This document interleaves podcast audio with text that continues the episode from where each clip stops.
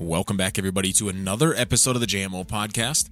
I'm your host, Taylor Michaels, and our guest this week, we have TJ Erickson back on the show. TJ's from Park Rapids, Minnesota. Uh, he's doing great things with his guide service over there, TJ's Guide Service, as well as his YouTube channel. Uh, very educational stuff. TJ's a very technical angler, and he lives in a really fun part of the world. Uh, that Park Rapids, Minnesota area, just covered up in all kinds of uh, those Northwood style lakes. And we're going to talk all about this year so far for TJ uh, over there, the Minnesota uh, the Minnesota Walleye Bite. He's been producing some great videos on YouTube, and and I've been watching them, just thinking I got to have him on to talk about it. So we're gonna break down uh, a couple of bites uh, that TJ's been going through so far this year. Uh, very, very timely, very pertinent information for right now, and very relatable to so many people. We're going to talk about multiple lakes uh, and multiple situations here. We're going to get some great recommendations from TJ in this interview. Uh, and yeah, every time I get a chance to talk to TJ, he's definitely my kind of guy. Uh, he, he's a pretty nuancy guy. He knows how to break stuff down. He knows how to communicate it, uh, so we can all learn from it.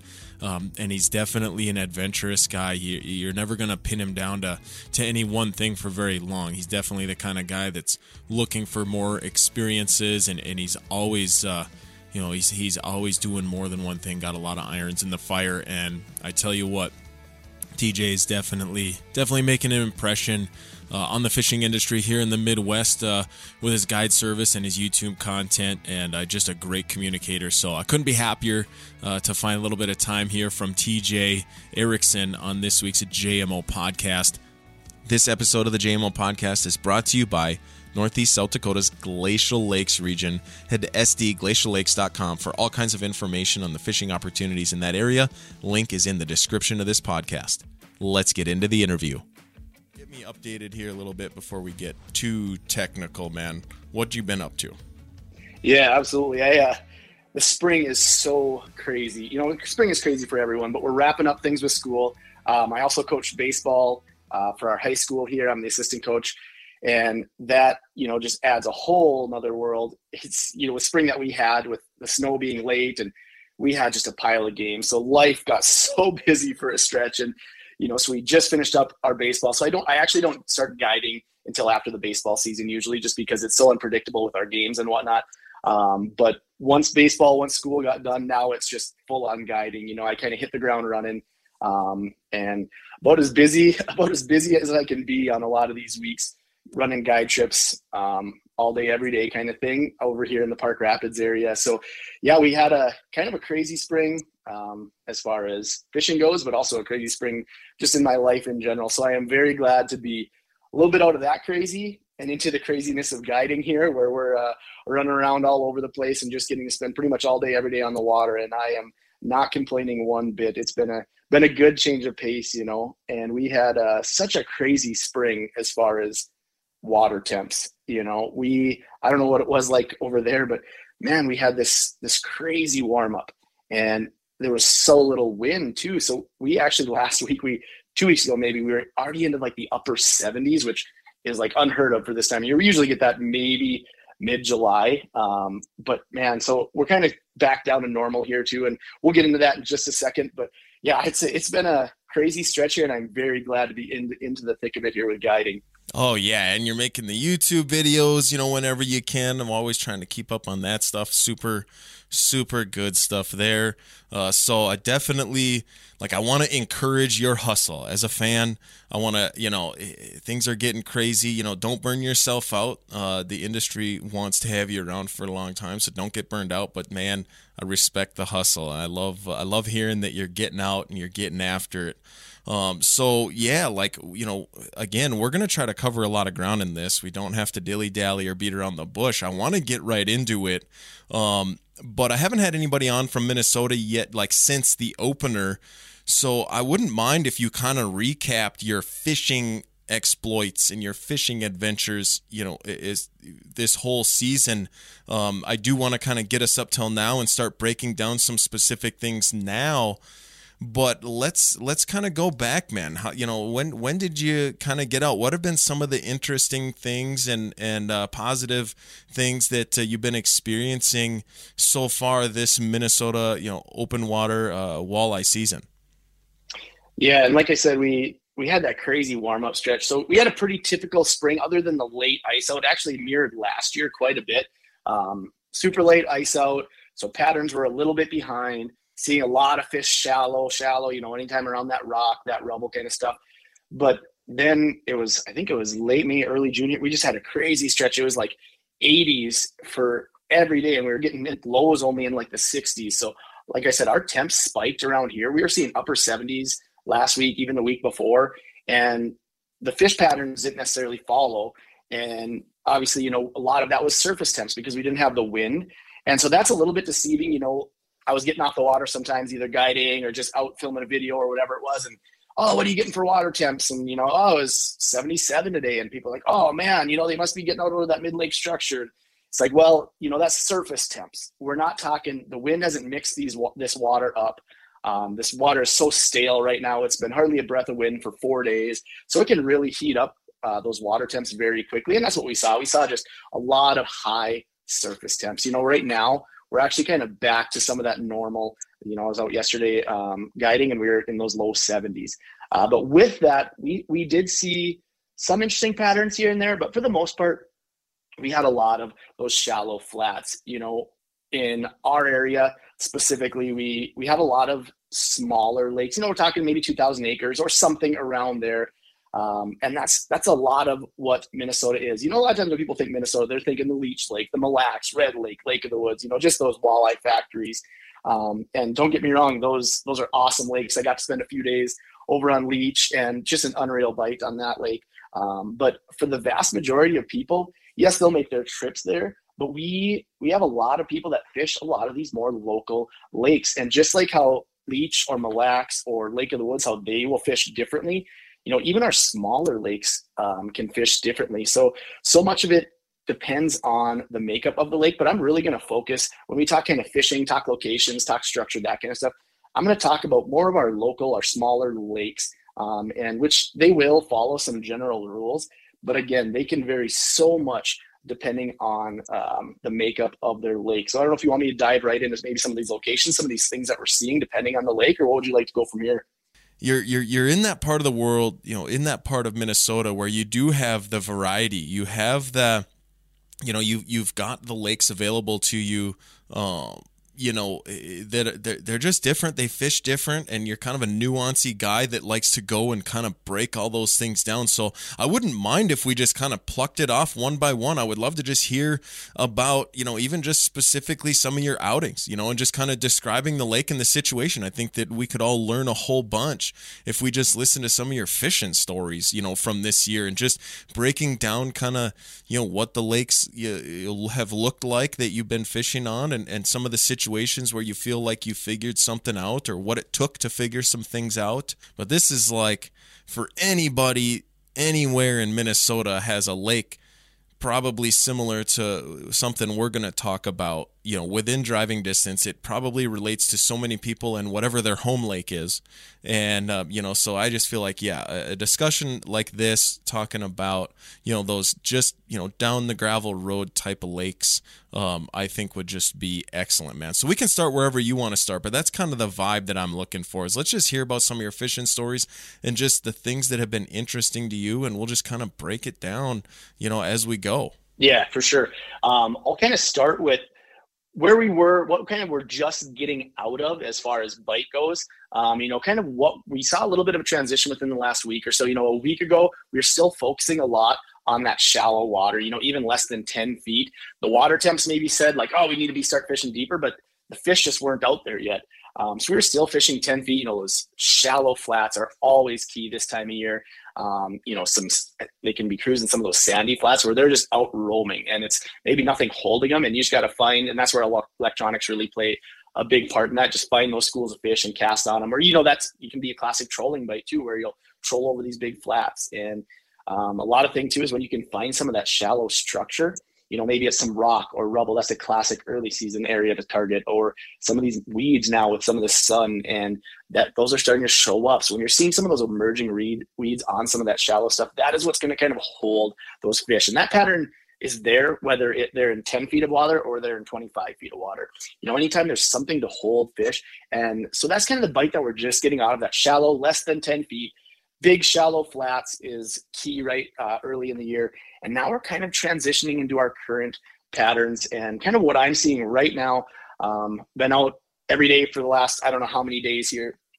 And the pattern that we're seeing right now, it's it's really fun. This is honestly one of my favorite times of year to fish because these fish are starting to slide out a little bit deeper. You know, a lot of times you're seeing less than 10 feet. Now we're maybe seeing that 10 to 15 feet. Um, sometimes out a little bit deeper, obviously, depending on the lake, but they're deep enough to see on electronics. Um, for me, I'm an electronics junkie. I love my live scope. I love live imaging, side imaging. All of that is just so cool. You really just get a clear picture of kind of what's going down um, underneath the water. And so they're starting to get deep enough to see.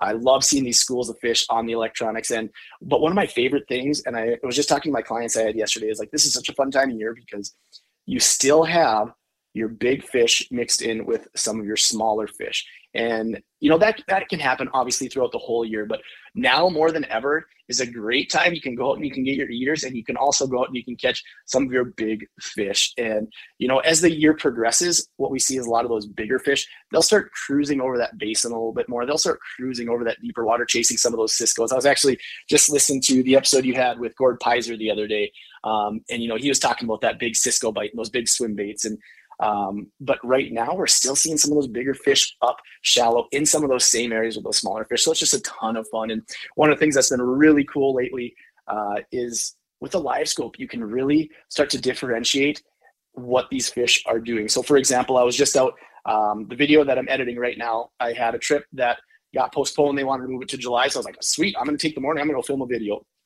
So we went out, got to the first spot, and all it was, it was just a shoreline break, and there was some weeds and some rocks there. And that was what was holding these fish. So I'm panning around with my live scope and I see of a group about six or eight fish. I was like, oh, awesome. There's a little school of fish right there. And as I keep panning, then I see a group of two. And these look much bigger. And just from the experience that I've had with the live scope, these both of these groups of fish were not far from each other, but they weren't necessarily together. So I, I look over and I see this group of six or eight. And I was like, okay, there's more fish there. But I look over here and these fish, from what I've seen, what I know is these bigger fish will sometimes hang out by themselves or maybe in a pair, maybe a group of three. Um, and so I was like, my first cast, I'm going to go for those bigger fish. And you know, obviously there was more fish in this other group. So I cast out one of the fish actually started swimming towards the boat even before I could cast. Um, but I cast out my very first cast, uh, drop shot and a night crawler. And I'm working that. And all of a sudden I can see this big fish go down for it, follows it, follows it, takes it up right away, 27 and a half inch walleye you know and so it's just so cool to see like some of those things that i've been learning with this live scope is like okay these big fish will be around the same areas but they aren't going to be necessarily mixed in with that big school. So being able to tell like typically your eater sized fish when you're talking electronic specifically live scope um, you're seeing these eater sized fish more schooled up. You're seeing groups of six groups of 15 groups of 20 and well there can be some of those bigger fish mixed in generally what you see is you see these bigger fish that are off by themselves a little more. They're still in the same area, like I said, with this some of this areas that they're hanging out this time of year. They're all together, but they're a little bit separated as well. So it's just a super fun bite right now. For example, yesterday I was out guiding this group and um, we got to this one area was a very similar to what I just talked about. Is a shoreline break, some weeds and some rocks. Some of those weeds are starting to come in through those rocks, and it's just that's just a sweet spot for these walleyes right now. Um, and we were catching you know, we caught a 20, a 23, a 25. We caught some of those bigger fish, and they caught a handful of eaters as well, right off that same spot. And you know, I didn't have the live scope seeing every single fish, but I can imagine that you have those those eater-sized fish schooled up, and some of those bigger fish, even though they're on the same structure, they're a little bit more on the singles or by themselves, or maybe with a pair. So that's that's just one of the kind of uh, things that I've picked up on over these last couple years using live scope that I think you know people, even if they don't have electronics, that's something that can be so interesting and something that it just really helps all of us learn what these fish are doing um, because it is it is a really fun time of year right now. And uh, I'll, I'll kind of dive into some of the actually locations a little bit more in detail here. And kind of locations as we've talked about it so much depends on the lake. You know around the park rapids area we have so many different lakes within 20 minutes. You know we have some lakes that um, are sandy and they are maybe cruising some of these sand flats or off the edges of some of these humps or these points. Uh, you have some lakes that fish more like weed edge. They have these big weed flats, and these fish are hanging out right on that weed edge right now. You have another lake that's super rocky, and so now these fish are starting to hang out around some of these rocks. Um, so we have all these different lakes, which is so fun. It can just keep you on your toes.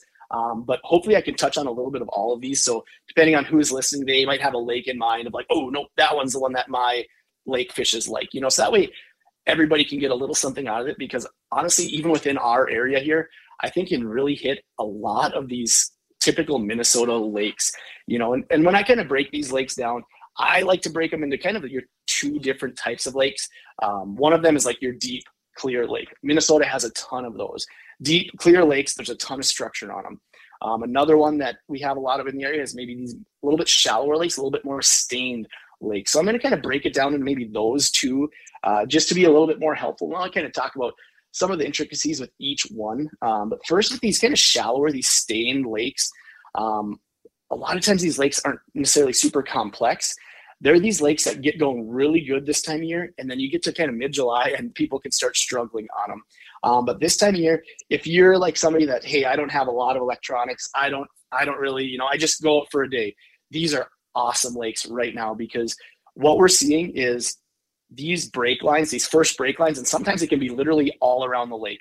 These first break lines, maybe, you know, it's a shallow flat that's at like five feet and then it drops off to about 20, 25 feet, whatever it might be um, being able to work those break lines, these are perfect trolling. Whether you're trolling crankbaits, you're trolling a Lindy rig, these are perfect for that. And we're seeing a lot um, in that 10 to 15 foot range, similar to even some of those bigger, deeper lakes. Uh, but we're seeing a lot of that 10 to 15 foot range. So if you're going out and you're like, okay, I have this kind of just bowl, you know, you get a lot of these mud bowls. Maybe it only gets 20 feet deep in the lake, and that's the deepest part. Um, but really, you can go out and you can follow, you know, 15 feet or maybe your weed edge is at like 12 feet. You know, sometimes the weed edge later in the summer might be out 18, but right now it's up in 12. And we're we're seeing a ton of these fish. You know, there's bait cruising around in these weeds. There's oxygen because these weeds are starting to green up. There's a ton of bait, and that really brings these schools of fish cruising these weed edges, looking to feed, looking for shade, looking for that oxygen. Um, and as these water temps continue to rise, we're going to see them moving out a little bit deeper. So these shallow stain lakes right now, if you're going out, it's awesome to be able to go out, take a little bit of time, see where these drop offs are, see where these break lines are, because these lakes typically have kind of a pronounced break line. And that's just a really easy way to say like, oh, well, TJ, you have you have your live scope, you have this, yeah, sure, it must be easy for you. Um, but I have a lot of clients that that they want to go out with me so they can learn a little bit, but then they want to be able to duplicate what we're doing. And I said, here's what I would do.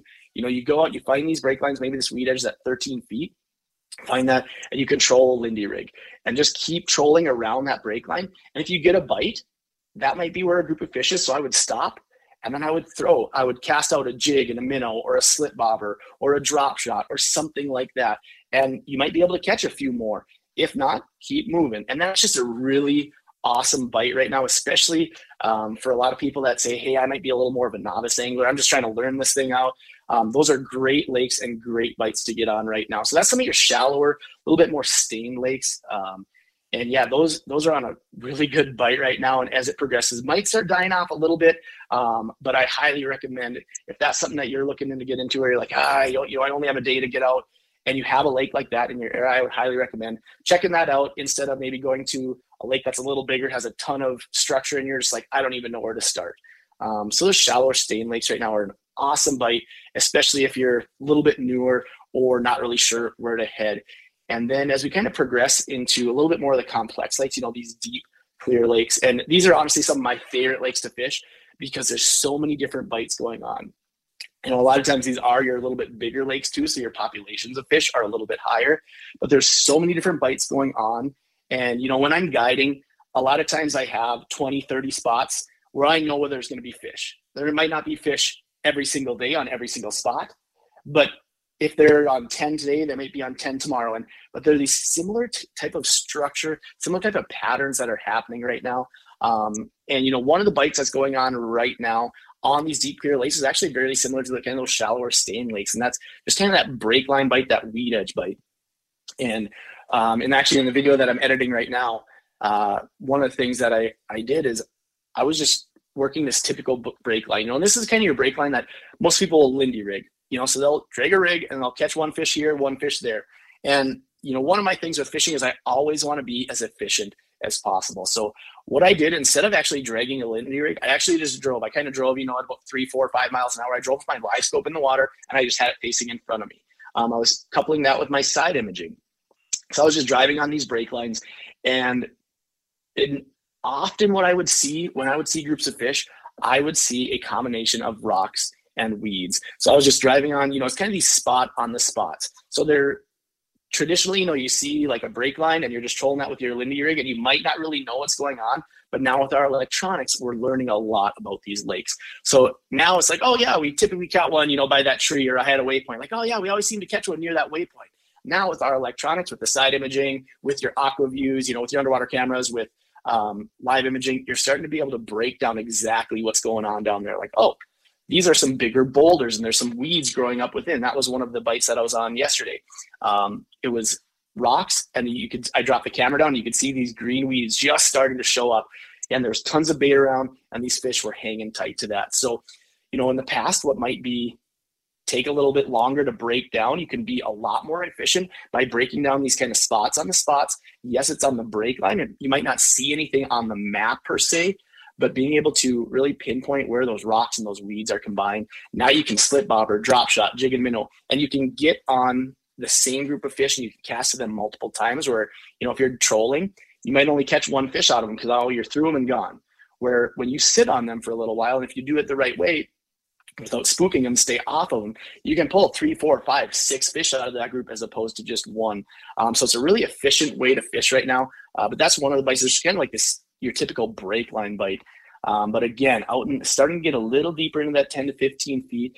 And then one of the bites that I probably am enjoying the most right now is any of that shoreline structure. Again, what I like to do is I like to take um, I have Humminbird for my mapping, and I still take take my high, um, highlight contour, and I will highlight you know maybe 10 to 15 feet right now, and then that shows up as green. So then I go on my map and I look anywhere on my map that's a shoreline structure that is like 10 to 15 feet. And if there's like a little bit of a point that sticks out or a little bit of a flat that sticks out, usually there's a reason for that. Usually there's rocks, usually there's weeds, usually there's something.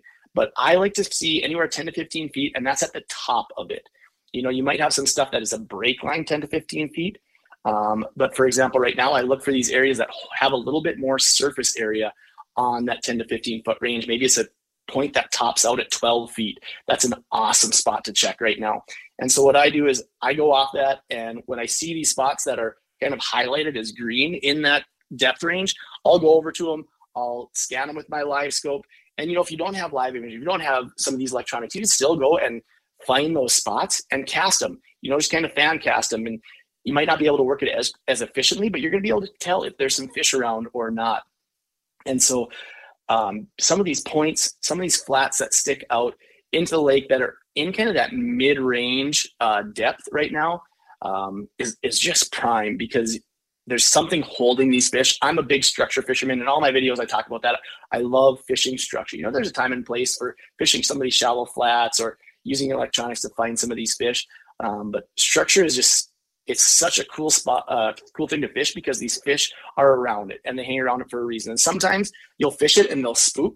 Um, one of the things we've been seeing with live imaging a lot lately is I was actually out with this with this group yesterday, and big group of fish. There's probably about 20 fish. We cast it into them um, with a slip bobber, caught one right away, and all of a sudden that group kind of dispersed. You know, they actually half of them started following that fish, almost like you you know you hear with smallies. Smallies will follow each other, and these walleyes started following each other. So they kind of dispersed for a little bit. And they're like, oh, well, you know, maybe we should move on. And I, and I said, nope, honestly, these fish will, will likely come back. It might take a little bit, but there's a reason they're hanging around this structure. And so it took a little bit. They kind of dispersed, but then they pretty soon they came back and we were able to catch a few more. Um, and so having that structure is just really reassuring because there's something that they're hanging on. You know, when we're fishing them on these flats, that can be hard, especially if you don't have electronics um, because you can't see where these fish are moving. You might catch one there and you might get, keep casting and like, oh, nothing there anymore.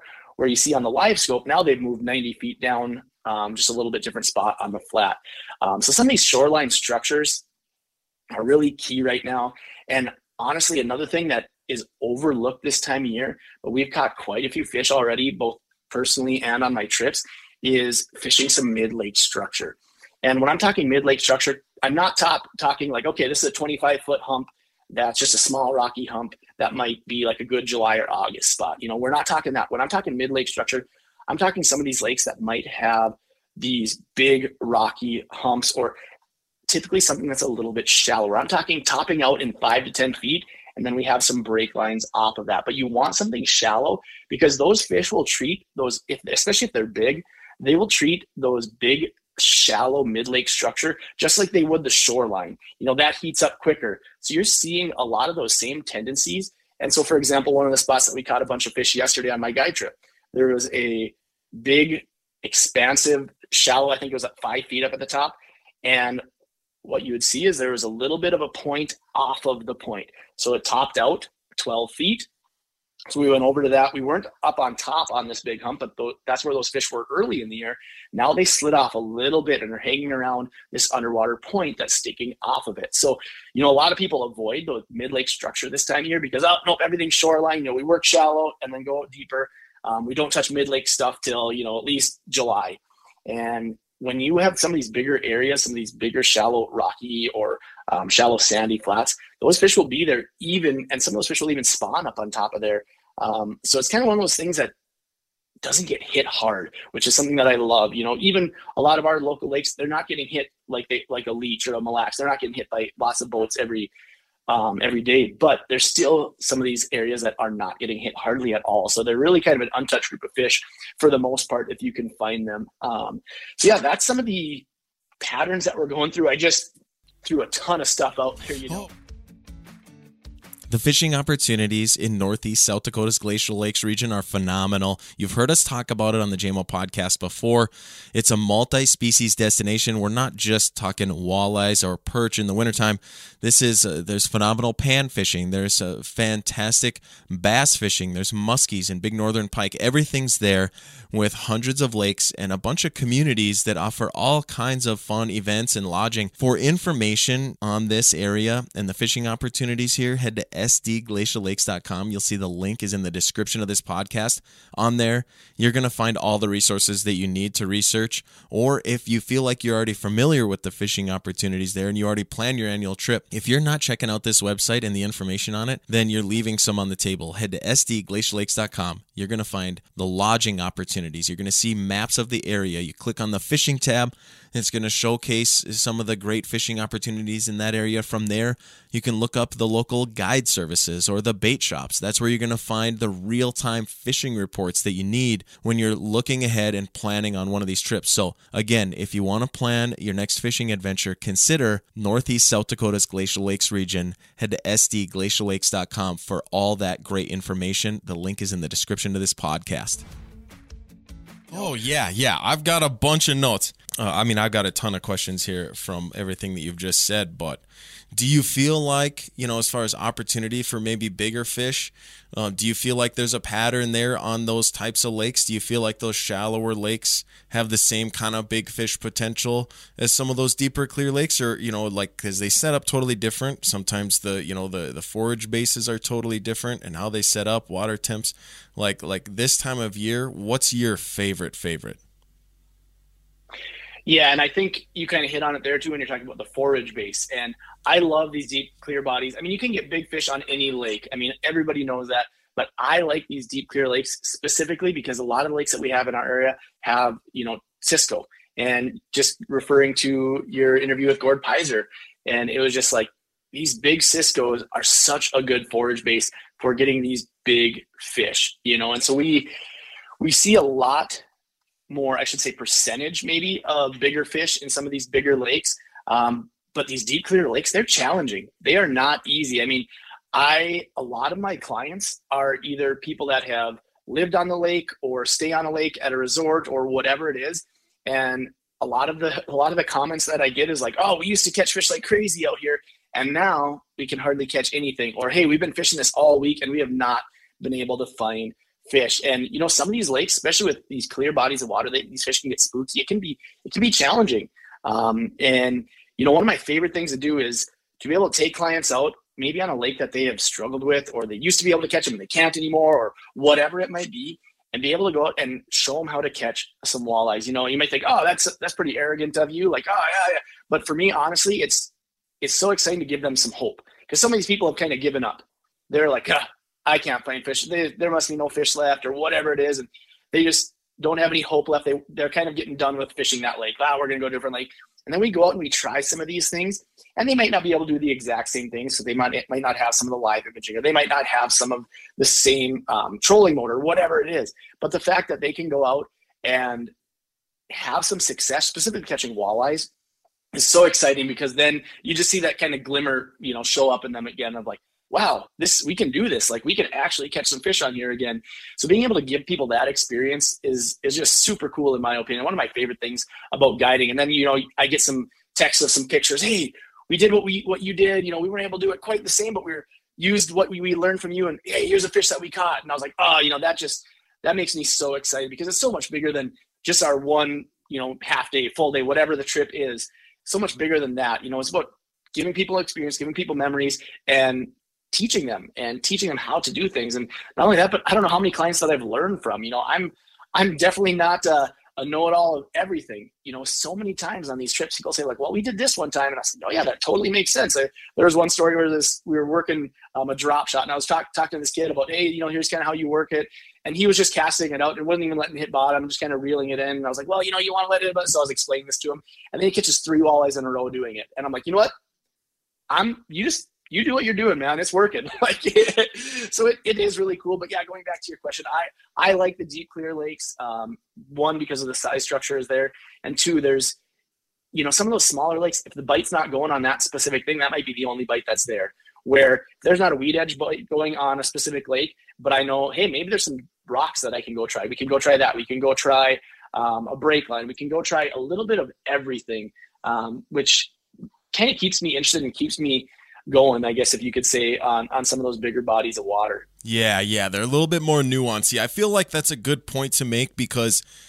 You know, I think anymore, um, I've said it before, you know, I think the modern day angler is looking for new experiences. You know, if you grew up fishing one lake, you know, with your grandpa or your dad or, you know, a family member, mentor your whole life, I think anymore, you know, people that are listening to podcasts like this or watching YouTube channels like yours, it's like, you know, we're trying to learn about fishing so that we can, you know, go attack a new lake and, and, try to have success. I think that that's such a fun, rewarding thing to do. And there's no doubt that, you know, it, it, being a little more reflective, self aware of kind of like where you've come from, if you come from fishing a certain type of lake, you know, going to a different lake, those deeper, clear Minnesota lakes that have all that structure are definitely nuancy. They kind of come with an owner's manual, which is, you know, exactly what we're talking about is like just be prepared to, you know, have every single setup that you might have in your tackle box, have one rigged up and be prepared to maybe do a little bit of everything. The way maybe it's the way the spot sets up. There might be an efficiency to the drop shot, you know, just a, a, delivery system for live bait that isn't trolling necessarily, and getting the bait away from the boat. You know, that can be like a huge factor. But that being said, I do I have some notes written down. I'm going way back here. Um, to like some of the first stuff you said because I just I couldn't get it out of my mind. I've never you, you talked about a trip earlier this year. You're doing some drop shotting drop shotting a nightcrawler. Mm-hmm.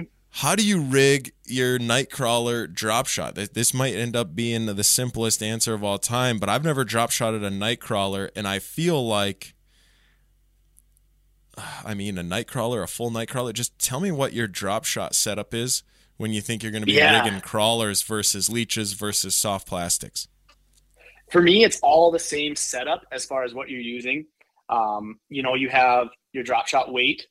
And so a couple things with the drop shot. This is something that I've absolutely loved. And you know, we started doing this a handful of years ago. I had actually just got done fishing, uh, bass fishing with a guy, and we were drop shotting for bass. I was like, "Oh, this is cool!" And so me and my my buddy were fishing walleye league, and we were seeing these fish in the weeds, and we're like, we were throwing swim baits, we were throwing all sorts, and we like we cannot get these things to bite. We were doing slip bob. I was like, "How are we gonna?" So what we actually did is we went to the area that we knew were holding fish and we actually pulled a weed out to see the length of it. And so this particular, it was like 24 inches. So we actually made our drop shot dropper. So like the distance from our hook to our weight, we made it about the same because we wanted it right at kind of the tops of the weeds. And so we started doing that and we started catching fish. And it was like a light bulb moment for me. I'm like, whoa. Um, but it's now I use it for almost everything. Um, and so what I like, I, I have your drop shot weight, and then I do um, a I do a little bit lighter um, when talking about material, a line. So I'll, I'll kind of start at the other. I'll typically run it on a braid, um, and I will run on like a eight pound test braid, something thin, something that's really more finessey. And then I have typically like an eight or 10 pound fluorocarbon leader that goes to my hook. And so there's a lot of different ways around drop shots. I like the VMC spin shot hooks. You know, I, I have tried using just a single octopus hook and, you know, doing a Palomar knot and using your lead like that. I've had some success with that, but I like these VMC spin shot better. One, because it can spin, um, and two, because it can, it always sits vertical. You know, sometimes with your Palomar knots, it can sit a little bit cockeyed or whatever. Um, but then I actually run a little bit lighter. So then I'll go like four or six pound tests down to my weight. And the reason for that is, you know, when we're fishing some of these rocky areas, if I want, if I get stuck in the in the rocks, I want my bottom to break before the top because I would rather just replace the weight or the bottom than I would replace everything. So that's one of the little things. Um, but sorry, got on a little bit of a tangent there. I oh, that's awesome. That's perfect. Time. But when we're talking crawlers, um, I use it the same way as I do leeches, plastics, anything. And honestly, I rig a full crawler, and a lot of people really kind of struggle. And I just do it right through the very like head of the crawler. And a lot of people struggle with that because they maybe they're used to fishing panfish growing up or whatever, and they just want this tiny little chunk because they're going to bite off the tail of it or whatever. And I would say there are times where the walleyes are super finicky and they'll sometimes bite off the tail or whatever. Um, but for the vast majority of the time, you rarely have issues with it. Um, if these walleyes are going to eat a crawler, they're going to eat the whole thing.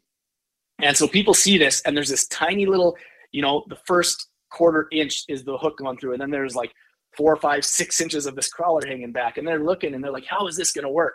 And then we start pitching it out, and it's amazing. Um, these fish will just they'll chomp it. And for example, I had another trip uh, last year. This is a little bit later. This is probably July or August. And so we were fishing some fish out in about 25 feet of water. They're on this kind of flat and we're, there's a school of fish. We're just getting ready to cast to them, and all of a sudden I see a big mark seven feet underneath the boat, and I was like, "Drop down right now, quick, quick, quick!" You know, and this guy was like, "What?" I was like, "Just drop down." So we see his bait drop down. Okay, stop right there. So he stops it. So this is drop shot and crawler, and this is literally in the middle of nowhere, just out over the depth. And sure enough, bites it right away, 27 inch walleye seven feet underneath the boat and 25 feet of water. And that's just honestly a somewhat consistent pattern. I do that a lot, even with drop shots, because I see that kind of bare hook just looks like a crawler, you know, just swimming through the water. I'll even cast these out sometime with a little bit lighter. And again, this is going on a little bit of a tangent, but seeing these fish out suspended, these fish will be, you know, for example, that fish, that 27 and a half incher that I caught um, the first cast of the day in my video, it was actually, it was probably in like 12 feet of water, but it was halfway down. It was probably six feet down.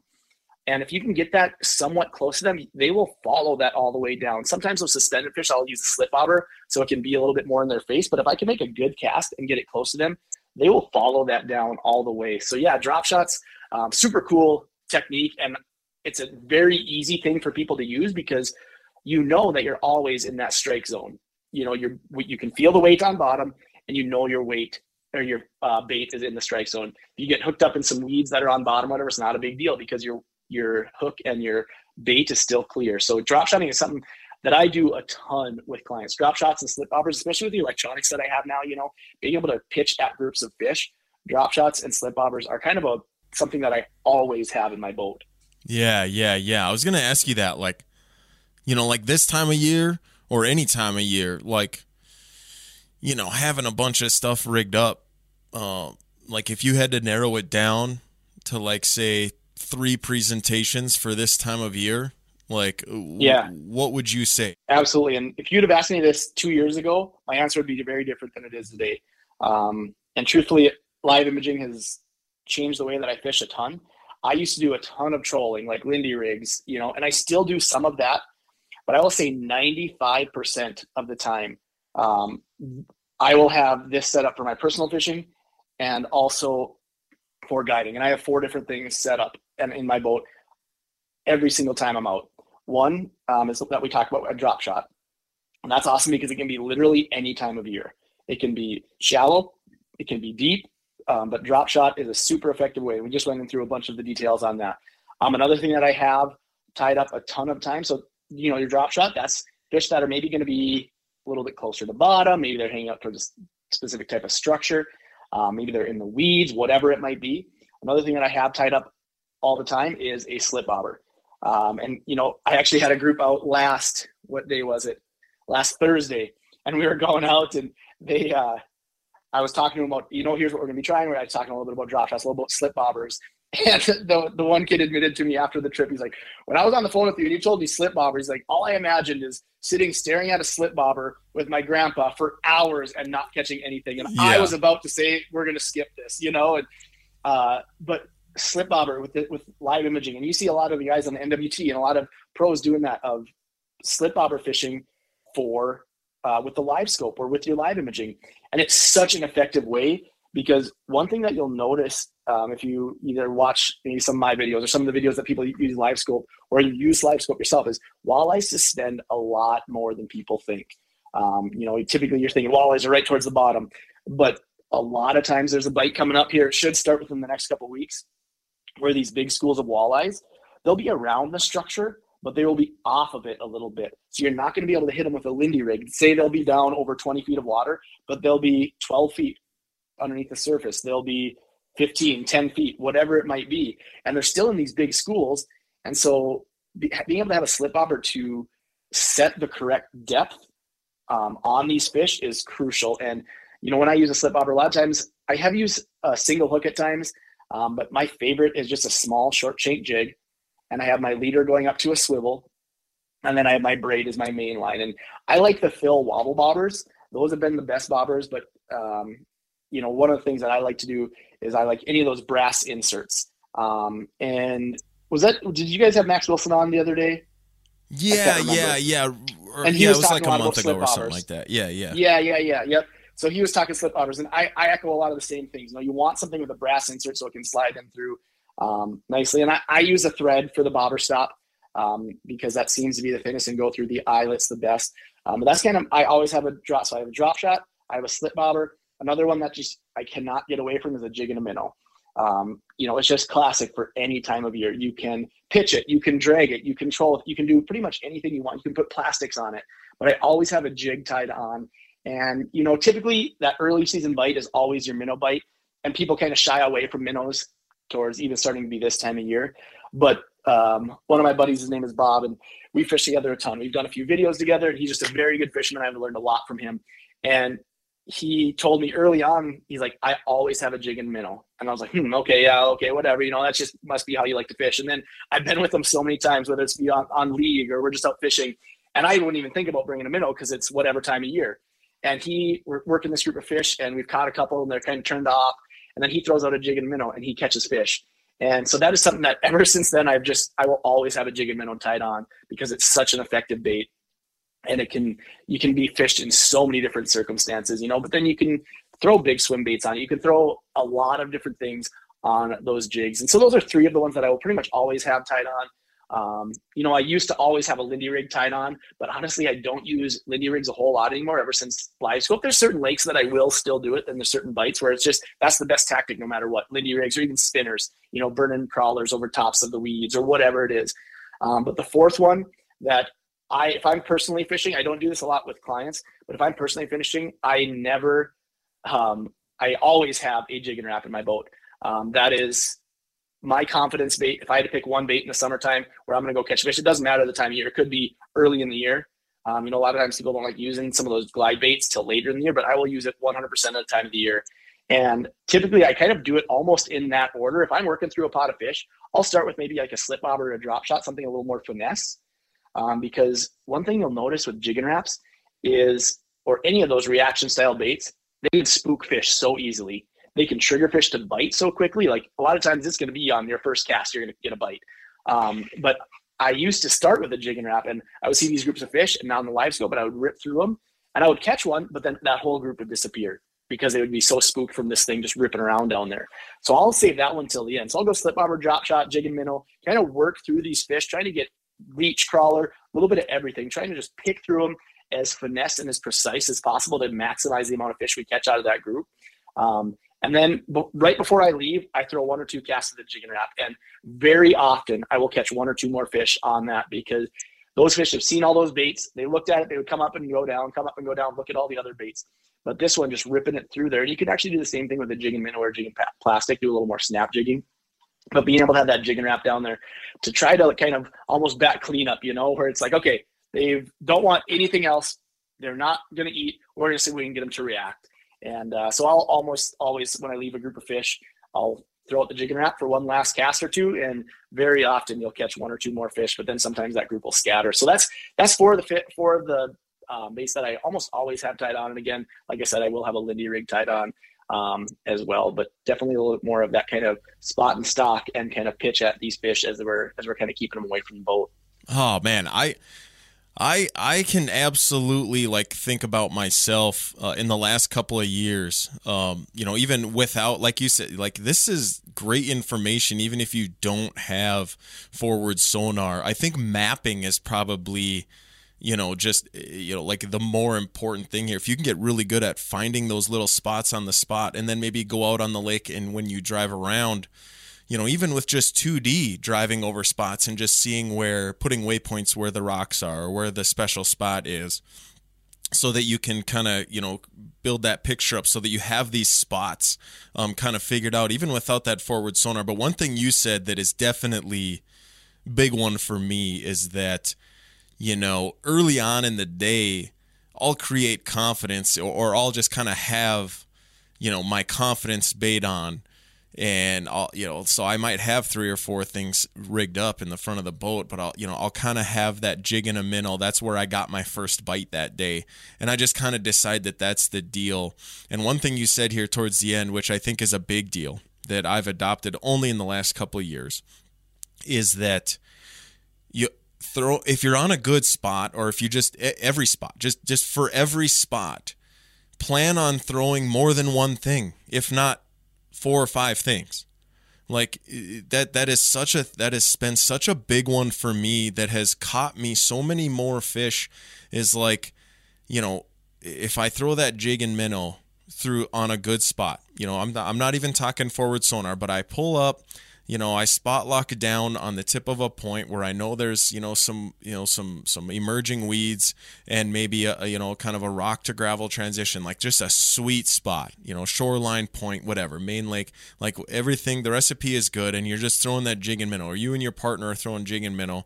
Um, and you know you get those few bites. I mean, everything is going good. Like when those casts start drying up, when you go 10, 11 casts in a row and, and the, the thoughts start turning of like, all right, we got, we got these ones. It's time to go to the next spot. Like I've uh, like, I feel like that's the moment where I've, I've really had to learn and it's really paid off where I'm not thinking it's time to go until I've thrown three different things through a good spot because it's amazing how many fish, like if there's 10 fish, all 10 of them aren't necessarily going to want the exact same thing, especially after five of them have been caught.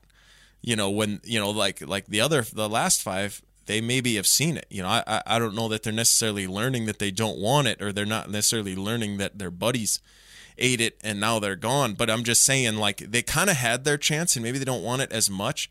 But all of a sudden, you know, you throw a paddle tail through there and you fish naturally you fish those baits differently. Not only do they look a little different but you're fishing them a little differently. And i feel like that's been a huge one for me where i've gotten probably 20% more bites on an average day especially tough days but even good days where i've already kind of decided that i've had a good day but i didn't realize that i left a lot on the table because i didn't throw make that those last three casts with a Jigging Rap or i didn't make those last three casts with uh, you know, a paddle tail, um, you know, after bringing, you know, a leech on a slip bobber, you know, catching four like that, or catch, I mean, I don't even know if I'm like making sense right now, but definitely what you said, you know, and and it's a big, it's been a big learning curve with forward sonar. I've spent a lot of time in boats that have it. Um, I do actually have it rigged up in my boat now for this year, and I'm excited to learn more with it. But that has been one of my big learning curves you know, even Minnesota fishing, you know, it's one rod. We, you don't always do a whole lot of trolling. It's it's it's casting whenever you can. But we do that out here in the Dakotas and stuff too. But when you're on a good spot, or if you're on fish and you see them on side imaging or whatever it is, if we don't get bit at all, it's easy for us to be like, well, maybe they don't want that. I'll, I'll, throw this. But when you catch four fish, you just assume, I've always just assumed that, okay, that was it. That was the pattern. That's what I got. Now I caught them and now it's time to move. Not realizing that there's still five nice fish laying there. And I just got to throw two more things at them and man, has that picked me up a lot of fish, big time. Oh, absolutely. And you know, you might think of people might be like, "Oh, well, okay, cool, you caught one more fish off that spot. Is that really a big deal?" But if you fish ten spots that day and you pick one extra fish off, that's ten more it's fish huge that day. deal. You know, that can make a huge difference. Yeah, it might not seem significant at that one spot, but if you do that consistently, it makes a huge deal. And I did want to talk one other. Uh, as you were talking, I thought about one other tactic that I use. I don't use it quite maybe this time of year, but soon as those fish move out a little bit deeper and you can actually get on top of these fish a little bit more without spooking them. One of my 100% confidence baits is just rigging a big minnow. And that's honestly not even rigging as in like you're trolling with it.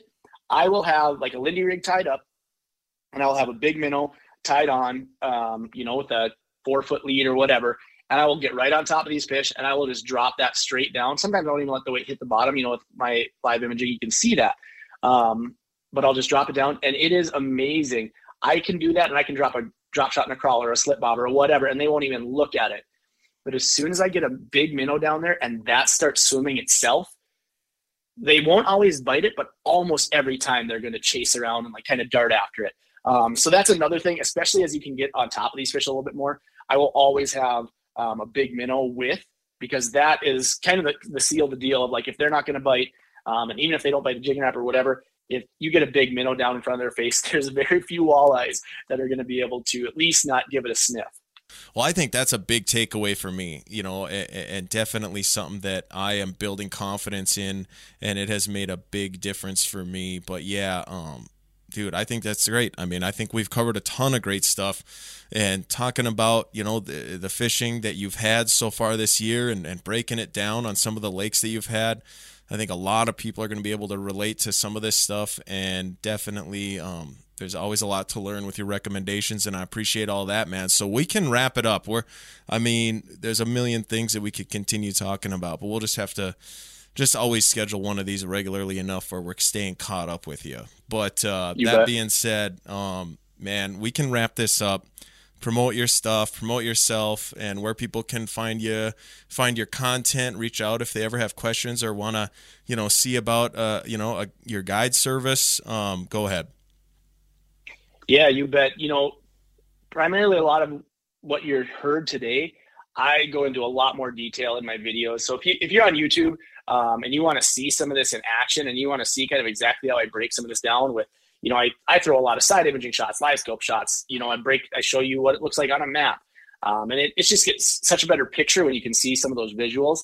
Um, and obviously, catching fish is always fun to watch too. But that's uh, if you go on YouTube, TJ's Guide Service, and Instagram, TJ's Guide Service, Facebook, TJ's Guide Service. That's where you're gonna gonna find all of that stuff. And feel free to reach out. I have people reaching out all the time, being whether it's hey, I just watched this video and caught a bunch of fish doing this. Thanks so much. Like I love those messages. Or like, hey, here's my question. Here's this or live scope stuff. Or I get people asking all sorts of questions, and and I love you know talking to people. I love talking fishing. So feel free to reach out. You know, I uh, I'm always willing to chat fishing and might take a day or two sometimes, depending on what my guide schedule looks like. Um, but always looking to interact with people. That's one of my favorite things about social media, is just the people that you can connect with that you never would have got to otherwise, you know. Um, so feel free, reach out on any of those. Um, go check out the YouTube.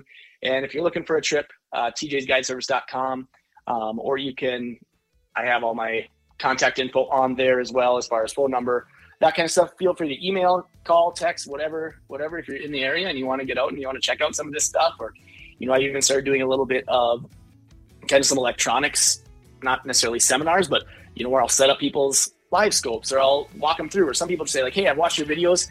I just want to hop in the boat with you, and you just show me kind of how you do things." Yeah, absolutely, we can make this happen. You know, and so we've created a lot of different packages to be able to do that as well. Um, but yeah, any of those opportunities, um, check them out. Be uh, be fun to connect in any sort of way too. I always uh, never a shortage of talking fishing, that's for sure. Right on, brother. It's perfect, man. I appreciate it a bunch. And yeah, man, I'll let you back to it for real this time. I appreciate it, TJ. Yeah, absolutely. Thanks a bunch. All right, we'll talk to you. This episode of the JMO podcast is brought to you by Northeast South Dakota's Glacial Lakes region. Head to sdglaciallakes.com for all kinds of information on the fishing opportunities in that area. Link is in the description of this podcast.